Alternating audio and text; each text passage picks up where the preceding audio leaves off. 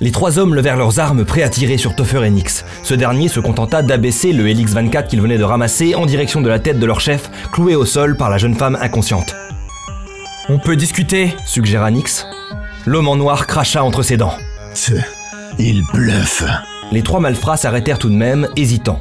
Nix savait qu'il ne faisait que gagner du temps. Si je tire, je perds mon otage et ils nous tuent immédiatement. Quand ils l'auront compris, on est foutu.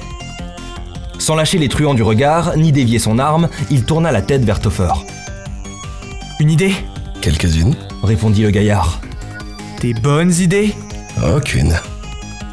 La situation n'aurait pas tant posé problème sans la jeune femme, il ne pouvait pas non plus s'enfuir avec. Lourde comme elle l'était, il ne pourrait courir que sur une dizaine de mètres et serait rattrapé immédiatement. La laisser derrière, euh, c'est hors de question. Demanda Topher. Évidemment. Si elle pouvait refaire le coup de la ruelle, ça nous arrangerait bien L'homme en noir bouillonnait. Mais tirez, bande incapable Mais, patron Les trois truands n'avaient clairement pas la lumière à tous les étages, mais semblaient sincèrement inquiets pour la survie de leur chef. Ils le fixaient comme des chiens fixent leur maître. Il faut qu'on tente un truc, et vite Pressa Nix, Je peux tenter un fumigène, proposa Topher. mais on n'ira pas bien loin et ça risque de rameuter la corpe. Nix réfléchit un instant. J'ai peut-être un plan Les trois chiens de garde n'allaient pas hésiter beaucoup plus longtemps, poussés par les aboiements de leur chef. Mais vous allez tirer, oui Poussés à l'action, ils lancèrent une salve de trois tirs.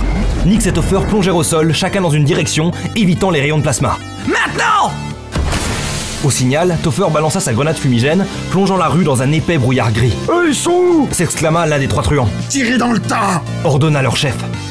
Une nouvelle salve passa au-dessus de leur tête, tandis qu'ils saisissaient chacun une extrémité du corps de la jeune femme, On fonce direct vers l'Overcraft indiqua Nix. Ils la soulevèrent et se précipitèrent dans le brouillard. Mais Nix sentit une pression sur sa cheville et il tomba en avant. L'homme en noir l'avait agrippé. Ressuscite, petit con Ils avaient très peu de temps avant que la fumée ne se dissipe. Dans le feu de l'action, Nix n'avait pas le choix. Il pointa son arme et tira. Le bras de l'homme en noir implosa, propulsant de l'hémoglobine tout autour.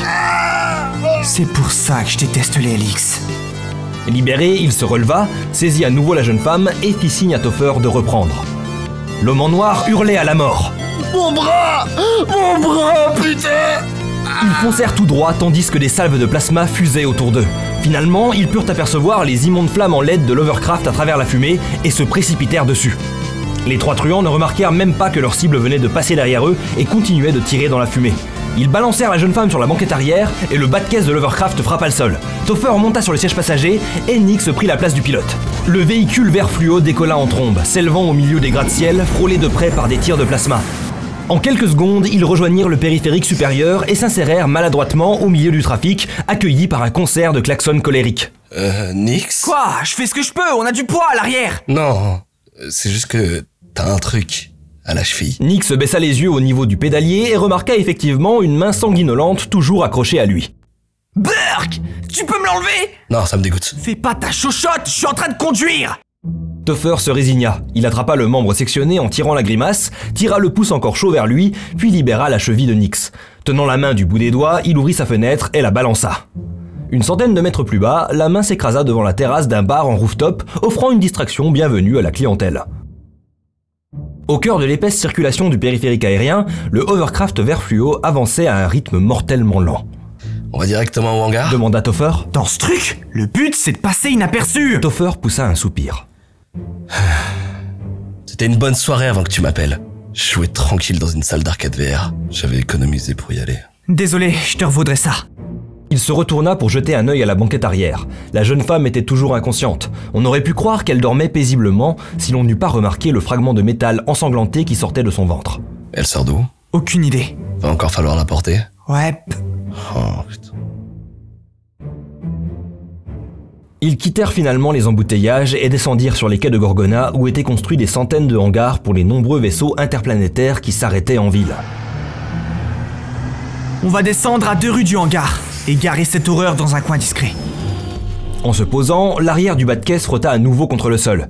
Ils laissèrent l'Overcraft fluo dans un espace entre deux hangars privatifs et sortirent la jeune femme, Plus qu'une cinquantaine de mètres. estima Nix. Comme une cinquantaine de mètres.